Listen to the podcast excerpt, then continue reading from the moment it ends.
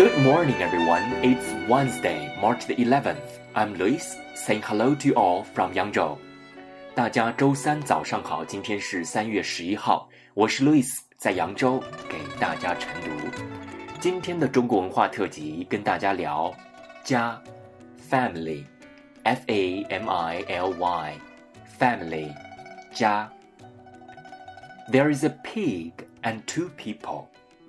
The two people drive the pig into a house and raise it together, thus making the Chinese character 家.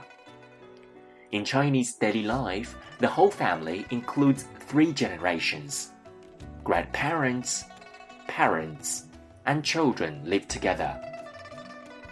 Taking care of each other, looking after the young, and supporting the parents are the traditional values of Chinese people.